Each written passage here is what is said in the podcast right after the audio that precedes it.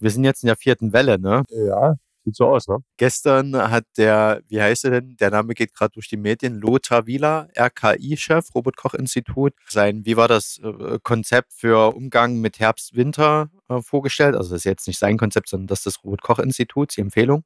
Ja, ja, ja.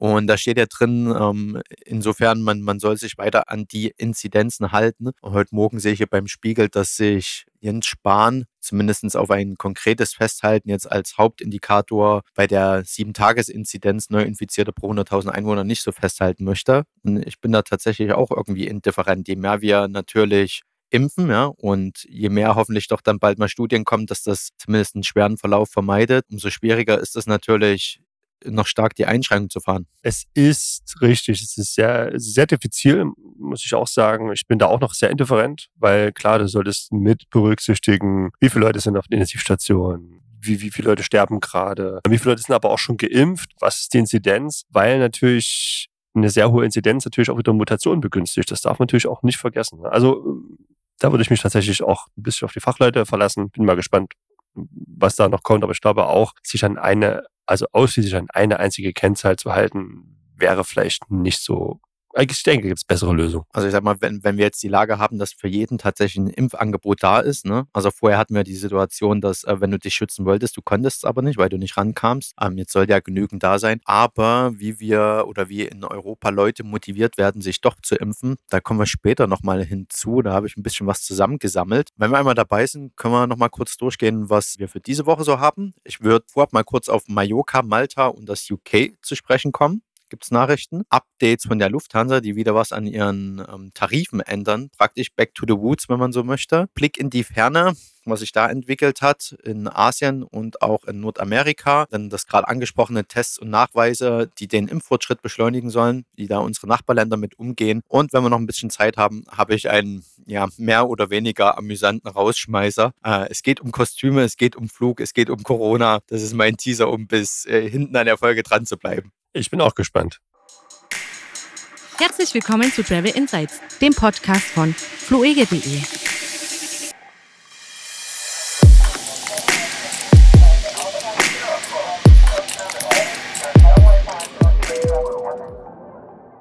Und ich sage Hallo und herzlich willkommen zur 46. Folge unseres kleinen Get-Togethers hier von fluege.de. Freue mich, dass äh, Frank wieder mit dabei ist. Grüß dich. Ich freue mich auch wahnsinnig. Grüß dich, Kevin. Schönen guten Morgen an alle Hörerinnen und Hörer, die am Freitag zuhören. Ab Freitag. Dann kommen wir jetzt ein bisschen zu den Länder-News. Wie angekündigt im letzten Podcast ist Mallorca zusammen mit den Niederlanden ähm, zum Hochinzidenzgebiet geworden. Und hier nicht nur Mallorca, sondern Spanien insgesamt. Ruft das gerne immer noch mal in Erinnerung, weil man es so schwer auseinanderhalten kann. Hochinzidenzgebiet heißt, wenn du geimpft und genesen bist und das nachweisen kannst und du kommst zurück nach Deutschland, dann kannst du normal wieder weitermachen. Wenn du nicht geimpft oder genesen bist, dann müsstest du zehn Tage in Quarantäne oder du lässt dich am Tag fünf nochmal PCR testen. Fällt er negativ aus, kannst du die Quarantäne beenden. Übrigens, weil das so kompliziert ist. Ich habe unsere Welcome Back-Seite da auch nochmal geupdatet, dass das gleich oben mit steht, was Risikogebiet, Hochinzidenzgebiet und Virusvariantengebiet für Folgen haben. Wer da nochmal nachschauen möchte oder sich auf den aktuellen Stand bezüglich Einreise in Länder XY halten möchte. Findet man da, verlinke ich wie gewohnt in den Show Notes. Ja, Mallorca jetzt also auch wieder Hochinzidenzgebiet und wir hatten so eine ähnliche Situation mal in Portugal. Da wurde das allerdings Virusvariantengebiet, als damals dann viele Deutsche ihren Urlaub kurzfristig abbrechen wollten. Und ich habe aber jetzt hier so ein paar Meldungen bekommen. Laut TUI, das ist ja dann eher die Pauschaltouristik, kam es aber wohl zu wenig Menschen, die abgebrochen haben oder umgebucht haben. Und ich muss dir sagen, so aus dem persönlichen Umfeld nehme ich das auch eher wahr, dass Leute ähm, ja, äh, das, das hinnehmen, ja, äh, praktisch schon mit eingeplant haben. In der Regel sind sie sogar schon geimpft und es ändert sich nichts am Mallorca-Urlaub per se. Ja, vor allem, wenn du schon geimpft bist, was ja schon einen gewissen Schutz bietet. Und wenn man auch noch aufpasst, denke ich, passt das ja auch. Ja, ist auch wieder ein Anreiz. Oder auch da letztens gefragt, was man beachten muss oder äh, was man vielleicht am besten machen kann. Und der, der beste Rat war halt, lass dich impfen. Da hast du die besten Chancen, dass du dich um gar nichts kümmern musst. Also nicht um einen Test, um hinzukommen, um zurückzukommen. Da ist der Impfpass. Nur der Impftermin und das ist ja auch schon viel einfacher geworden als noch vor ein paar Monaten. Und jetzt ist übrigens Halbzeit. Ne? Wir haben 50 Prozent vollständig geimpft, 60 Prozent Erstimpfung. Klingt erstmal gut, aber naja, die aktuellen Zahlen, glaube ich, so die Impfzahlen dann pro Tag lassen wohl nach und das ist dann wieder etwas suboptimal. Und zumal, ich kriege jetzt immer mal wieder von der Stadt äh, Leipzig, also bin da fleißiger Twitter-Follower, ja, äh, da werden mobile Impfteams rausgeschickt, äh, sagen, heute sind wir dort, heute dort, kannst hingehen ohne Anmeldung, kommst, ich glaube sogar BioNTech in der Regel, machst in drei oder vier Wochen, ich weiß gar nicht, wie die Abstände da derzeit gehandhabt werden, deinen zweiten Impftermin. Also eigentlich easy peasy und fürs Reisen bitte dran denken, dass die äh, vollständige Impfung in der Regel die Zweitimpfung, also bei Johnson Johnson reicht halt einer, 14 Tage zurückliegen muss, dass man die vollen Vorteile des Impfpasses dann praktisch ausschöpfen kann. Und ich glaube, das kommt wieder auf uns zu, die Vorteile mit Impfpass. Aber da kommen wir dann, wie gesagt, später nochmal dazu wenn wir uns anschauen, wie das andere Länder handhaben. Ich habe noch ein paar Zahlen zu Mallorca. Der DAV, Deutsche Reiseverband, praktisch die Dachgesellschaft für Reiseunternehmen in Deutschland, schätzt, dass derzeit 200.000 Pauschaltouristen in Spanien unterwegs sind. 60 Prozent davon sind auf den Balearen. Ich denke, das wird die Mehrzahl, äh, wird auf Mallorca unterwegs sein. Und für uns als Flugportal interessant, es sind auch ca. 200.000 Individualtouristen derzeit unterwegs. Ich habe auch was aus der Mallorca-Zeitung gelesen. Und zwar der Arzt und Professor für öffentliche Gesundheit, Juan Juan Carls Marsch, wurde jedenfalls interviewt. Ich kann das Interview mal verlinken, eigentlich ganz interessant. Aber er sieht vor allen Dingen Abi-Fahrten, Abschlussfahrten als Hauptgrund. Und damit sind jetzt auch nicht nur die deutschen Klassen vielleicht gemeint, die nach Mallorca reisen oder auf Mallorca fliegen, sondern auch die innerspanischen ja, Abschlussklassen, die praktisch für äh, etwas Partystimmung und entsprechende Weiterreichung des Viruses sorgen. Von daher, also Mallorca Urlaub würde ich sagen, immer noch absolut empfehlenswert, vor allem wenn man geimpft ist, allerdings nicht zum Party machen widerspricht sich irgendwie ein bisschen, oder? Nein, das habe ich jetzt nicht gesagt. Da, da habe ich ja voll, voll, voll auf dem Klischee eingedroschen. Bin, bin anscheinend nicht so der, der vorbildliche Deutsche. Ich war noch nie auf Mallorca, muss es noch machen. Hab mir aber also sagen, das, müssen wir das können wir echt nicht senden. Ne? Ich nämlich auch noch nicht. dass du da mit, auch mit dem Fahrrad eine schöne Zeit und Mietwagen verbringen kannst. Und es gibt genügend abgeschiedene Buchten, die man noch entdecken kann. Badeurlaub, ähm, bisschen Wald und Wiesen und Berge erleben. Naja, ähm, okay, dieser Professor, der da interviewt wurde, meinte auch, 80 Prozent der Intensivbelegungen sind derzeit auch ungeimpfte. Also, weil wir ja immer noch drauf schauen, wie sehr schützt denn die, die Impfung vor allen Dingen vor der Delta-Variante oder zumindest vor schweren Verläufen. Und interessanten Satz fand ich auch, die, also ich zitiere, die Delta-Variante führt nun dazu, dass sich sogar doppelt geimpfte Menschen rund 5% infizieren. Aber das ist ja erstmal die Infektion, also 5 Prozent. Wenn, wenn man jetzt überlegt, wir, wir haben ja auch Wirksamkeitsgrade von was waren das, 66 bis 95 Prozent bei den mRNA. Also von da ist es ja auch per se schon absehbar, dass sich auch vollständig Geimpfte infizieren können. Also die Überraschung sollte da jetzt ausbleiben. Und wenn jetzt natürlich die schweren Verläufe vollends abgedeckt sind, dann sind wir ja zumindest mit diesen Impfstoffen nicht aufgeschmissen. Darauf wollte ich hinaus. Das ist korrekt. Ja, ich verlinke einfach mal das Interview. Dann nicht Mallorca, sondern Malta, auch im Mittelmeer, gab es eine Meldung, dass der deutsche gelbe Impfpass nicht akzeptiert wird. Wir hatten ja schon mal ein paar Meldungen, dass zum Beispiel Kreuzimpfungen nicht so richtig akzeptiert werden. Was muss man denn machen, wenn man auf Malta einreisen möchte und geimpft ist? Es gilt das EU-Zertifikat. Und was äh, habe ich mich jetzt so gefragt, was ist denn nun das originäre EU-Zertifikat? Und die offiziellste App dazu, die du hier in Deutschland bekommst, ist wohl die Kopfpass-App. Also dort deine Impfung eintragen. Ich vermute auch, dass die Corona-Warn-App geht, aber die Kopfpass-App wäre dann wohl das ultra-offizielle, wenn man so möchte. Äh, Link packe ich mal in die Show Notes. Funktioniert genauso wie die Corona-Warn-App, die man da hat. Damit ist man safe in Malta. Wer nur mit gelben Zettelchen wohl ankommt, der müsste dann im Zweifelsfall einen 120 Euro PCR-Test bei Einreise in Malta machen lassen. Gab es da Infos zu dem Background? Haben die jetzt Angst, dass diese Pässe gefälscht sein könnten? Oder? Dazu habe ich nicht mehr erfahren, aber ich gehe einfach mal davon aus, dass man diesen behördlichen Hassel vermeiden möchte, sondern sagt, okay, wir nehmen das, was auf EU-Ebene gilt und beschäftigen uns nicht, was Einzelstaaten da noch für Lösungen haben und müssten dann schulen, ähm, wie das jeweils in dem Land aussieht. Ja, macht auch Sinn. Ich stelle mir das ein bisschen vor, wie wenn du in die USA reist, ja. Ähm, ich glaube, das hat sich noch nicht geändert. Der EU-Führerschein ist dort auch nicht das Mittel der Wahl, sondern da ist man besser aufgestellt, wenn du dir den internationalen Führerschein ausstellen lässt, weil der wird akzeptiert, wenn dich dort die Polizei kontrolliert. Und ich kann mir halt auch vorstellen, du kannst halt nicht deine Behörden schulen, dass sie von, weiß ich nicht, allen 192, 95, wie auch immer man zählt, Ländern dieser Welt sich mit diesen äh, offiziellen Dokumenten auskennen. Ja, die Kopfpass-App, also so zumindest laut Auswärtiges Amt, genau. Na, es macht ja Sinn, ich meine, dafür ist die Kopfpass-App da. Ich habe noch eine Meldung, wenn wir in Europa bleiben, kam über Nacht rein. Also für uns in der Aufnahme ist der 29. Juli. Und in UK wurden ja, äh, wir hatten ja im letzten Podcast diesen Freedom Day, wurde alles gelockert. Das galt allerdings für britische Bürger, beziehungsweise genau genommen englische Bürger und Bürgerinnen. Ab 2. August soll wohl um 4 Uhr morgens die Quarantäne für vollständig geimpfte Einreisende, also auch aus anderen Nationen gelockert werden. Also beziehungsweise du müsstest dann nicht mehr zehn Tage in Quarantäne, wenn du nachweisen kannst, dass du vollständig geimpft bist. Jetzt ist UK ja ein bisschen für uns oder Großbritannien eine Testsituation, aber wenn ich mir jetzt mal Inzidenz Großbritannien. 300, 310 steht hier bei Corona-Zahlen.de. Okay, Zahlen gehen runter bei denen. Ne? Es ist gar nicht mehr so einfach, Inzidenzen zu finden vor zwei Stunden die Mopo, der überraschende Knick, warum sinkt die Inzidenz in Großbritannien plötzlich? Warum denn? Das hat der Spiegel gestern als Paywall-Artikel gemacht, natürlich. Ja, immer mehr Menschen steckten sich mit Corona an. Der Wert lag zwischenzeitlich bei fast 500, doch nun sinkt die Kurve, obwohl jüngst am Freedom Day sämtliche Einschränkungen abgeschafft worden waren. Mopo.de. Jetzt schauen wir uns mal an. Schottland brachte die landesweite Kurve zum Fallen, wobei ich ja dächte, dass die äh, also zum UK gehörenden Enklaven, sage ich jetzt mal, Schottland, Wales äh, und Nordirland nicht ganz diesem Freibrief wie in England gefolgt sind. Ich glaube, England waren die einzigen, die ja komplett alles fallen ließen. Die Folgen des Freedom Day werden sich erst zeigen. Das ist mir alles zu spekulativ, wenn ich hier durchscrolle. Naja, Corona in Zahlen hier. Impfquote bei 55 Prozent, Impfquote Erstimpfung 68 Prozent. Das ist aber fürs Gesamt-UK nun ja, schauen wir mal, wie es weitergeht auf der Insel. Ich habe ein Update für die Lufthansa oder für alle, die die vorhaben, ein Lufthansa-Ticket zu buchen. Und zwar voraussichtlich ab August werden wieder Umbuchungsgebühren eingeführt. Während der Corona-Pandemie, dass nahezu alle Airlines auf Umbuchungsgebühren verzichteten. Also das heißt, ähm, wenn du umbuchen möchtest, bezahlst du halt nochmal XY Euro einmal nur dafür, dass du eine Änderung in Auftrag gibst. Das wird bei der Lufthansa vor allem Economy Light Tarife betreffen.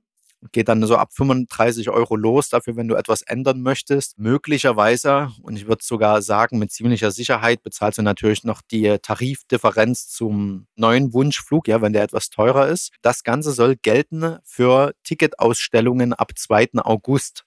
Also wenn du ab 2. August buchst, äh, die neuen Tickets und dann umbuchen möchtest in diesen günstigsten Tarifen, dann kostet das mindestens 35 Euro, kann aber auch bei Interkontinentalflügen äh, zum Beispiel 75 Euro kosten. Ich will da jetzt nicht zu sehr ans Klein-Klein gehen, weil das ist je nach Tarif sowas von unterschiedlich ist übrigens auch die äh, Leistung, die unser Portal erbringt, dass wir bei Flugrouten berechnen und Gepäck berechnen, uns durch diesen Dschungel von nicht nur unterschiedlichen Airlines, sondern auch den jeweiligen Tarifen äh, durchwuseln und das dann auflisten. Ist übrigens habe ich hier eine, äh, gleich noch eine vermischte News mit USA und Kanada. Lufthansa sagt, also so wird das dann wohl treffen, ab äh, USA-Kanada-Flüge sind dann nicht mehr umbuchbar. Was ich ein bisschen schwierig finde, also so oder so, denn wir hatten ja in den vergangenen Podcasts verkündet, dass Kanada wahrscheinlich, wenn alles gut läuft, ab September wieder internationale Touristen ins Land lässt und das USA wahrscheinlich dem folgen wird. Aber jetzt kam erstmal eine Absage ohne definitives Datum. Ähm, also USA halten an den Einreisestopp fest.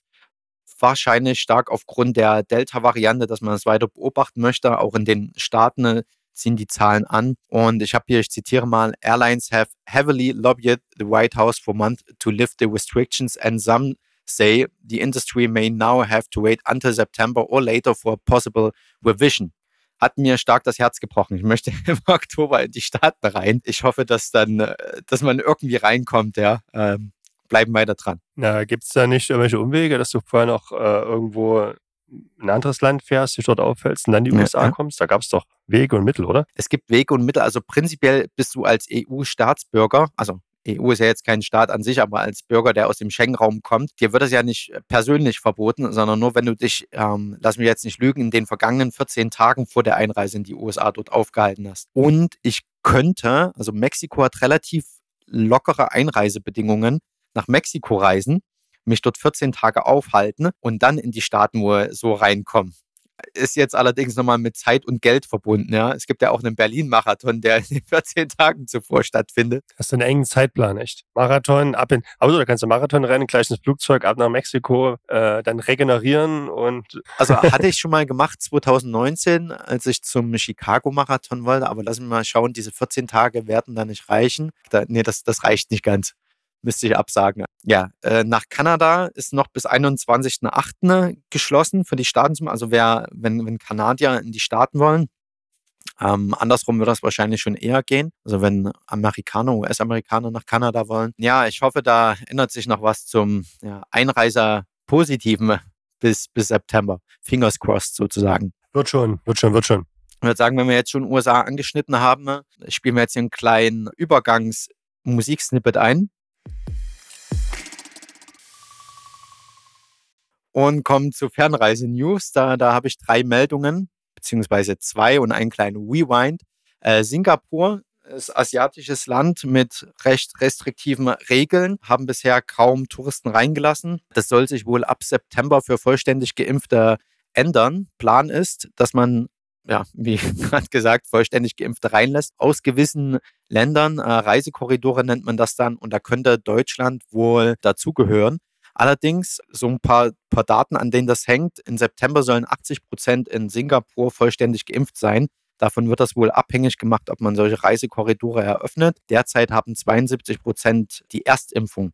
Also da muss man noch viel impfen. Ich meine, Singapur ist zwar ein Millionenvölkchen, aber ein Stadtstaat, ja, und recht fortschrittlich. Das könnte funktionieren. Ich glaube, die Einstellung ist ja auch, äh, das Individuum nicht vor der Gesellschaft steht. Ja, also von daher ist ja, glaube ich, nochmal ein anderer Druck. Und wird diese Reisekorridore aber auch mit Vorsicht betrachten, weil sowas hat Singapur schon mit Hongkong auferlegt. Und ich habe das Gefühl, dort verfolgt man ja so eine Zero-Covid-Strategie. Und in Hongkong hattest du mal wenige Fälle, die wieder mit SARS-CoV-2 infiziert waren. Und dann hat man sofort diese Reisekorridore wieder ausgesetzt. Und das ist schon mehrfach passiert, dass Flüge dann wieder verschoben werden mussten. Von daher ist das mit Vorsicht zu betrachten.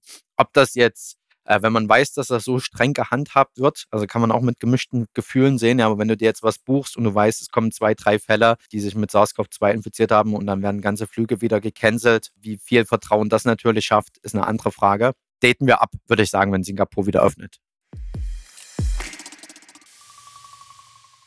Was Vertrauen anbelangt. Unser geliebtes Land Thailand, beliebtes Fernreiseziel, auch unserer Kunden. Äh, es gibt wieder mehr Inselhopping-Aussicht. Wir werden ja mehrfach über dieses Pilotprojekt, es nennt sich Sandbox Phuket, berichtet. Also wenn du geimpft bist, einen Test machst, eine Mindestaufenthaltsdauer auf der Insel, in zertifizierten Hotels, dich nochmal dort testen lässt und nochmal und dann nur in bestimmte weitere Inseln darfst und sowas. Also sehr restriktiv, äh, haben wir schon ein paar Mal berichtet. Habe jetzt gelesen, dass wohl mittlerweile doch 10.000 Touristen, die dieses Angebot genutzt haben. Und man erwartet sich noch fürs Quartal 3 100.000 Touristen. Ja, ab 1. August sollen weitere Nachbarinseln folgen. Kofi 4, ich äh, die Liste, also können wir, können wir durchgehen. Ko steht ja immer für Insel, ja. Ngai, Ralai, Yao, Neu, Yao, Yai und Kaolak. Kaolak sagt mir noch was, bei den Rest bin ich ein bisschen raus. Ähm, offizielle Bestätigung für dieses Programm steht noch aus, zumal in Bangkok, ja, also nicht nur Bangkok, sondern Thailand an sich, die Restriktionen wieder etwas angezogen wurden.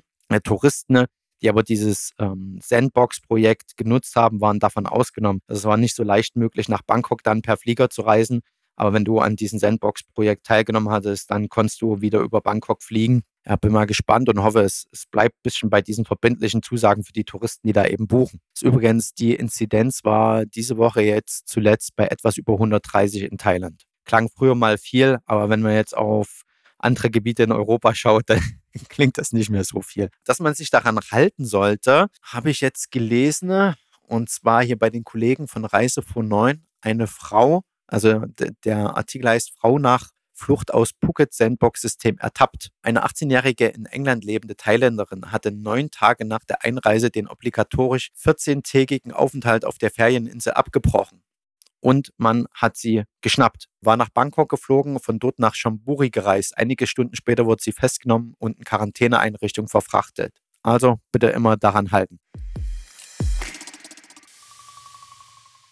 Ich habe einen kleinen Rewind zu unserem Podcast von vergangener Woche. Und zwar hatten wir da philosophiert, möchte ich meinen, warum Kroatien denn diese Impfung für Touristen bezahlen würde, was da die Mutmaßung dahinter ist. Und du hattest das als, als Modell äh, sagen wir so, in, in den Ring geworfen. Man könnte doch Touristen mit einer Steuer auch am, am Gesundheitssystem beteiligen, an den Kosten, die durch SARS-CoV-2 entstehen. Korrekt, ja. Seit 20. Juli gibt es in Tahiti eine Steuer für Touristen. Tahiti ist französisch-Polynesien im Gegensatz zu Haiti, was den Globus genauer einmal umgedreht äh, liegen könnte. Also in Tahiti, französisch-Polynesien, gibt es seit 20. Juli eine Steuer für die Kosten, die für die lokalen Gesundheitsämter entstehen im Zusammenhang mit den Corona-Maßnahmen. Kostet wohl für Geimpfte 41 Euro umgerechnet, für Ungeimpfte 100 Euro.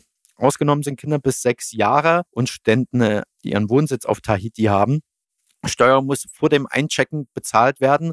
Per Formular kann ich gerne mal verlinken, wer vorhatte, seine Honeymoon in Tahiti zu verbringen. Du musst sowieso vorab ein Gesundheitsformular bis spätestens sechs Tage vor Einreise ausfüllen. Das kann man da in einem Zug mitmachen. Welche Kosten entstehen für die Gesundheitsämter, die damit beglichen werden? Überwachungsmaßnahmen und Tests. Ich denke, das liegt auf der Hand.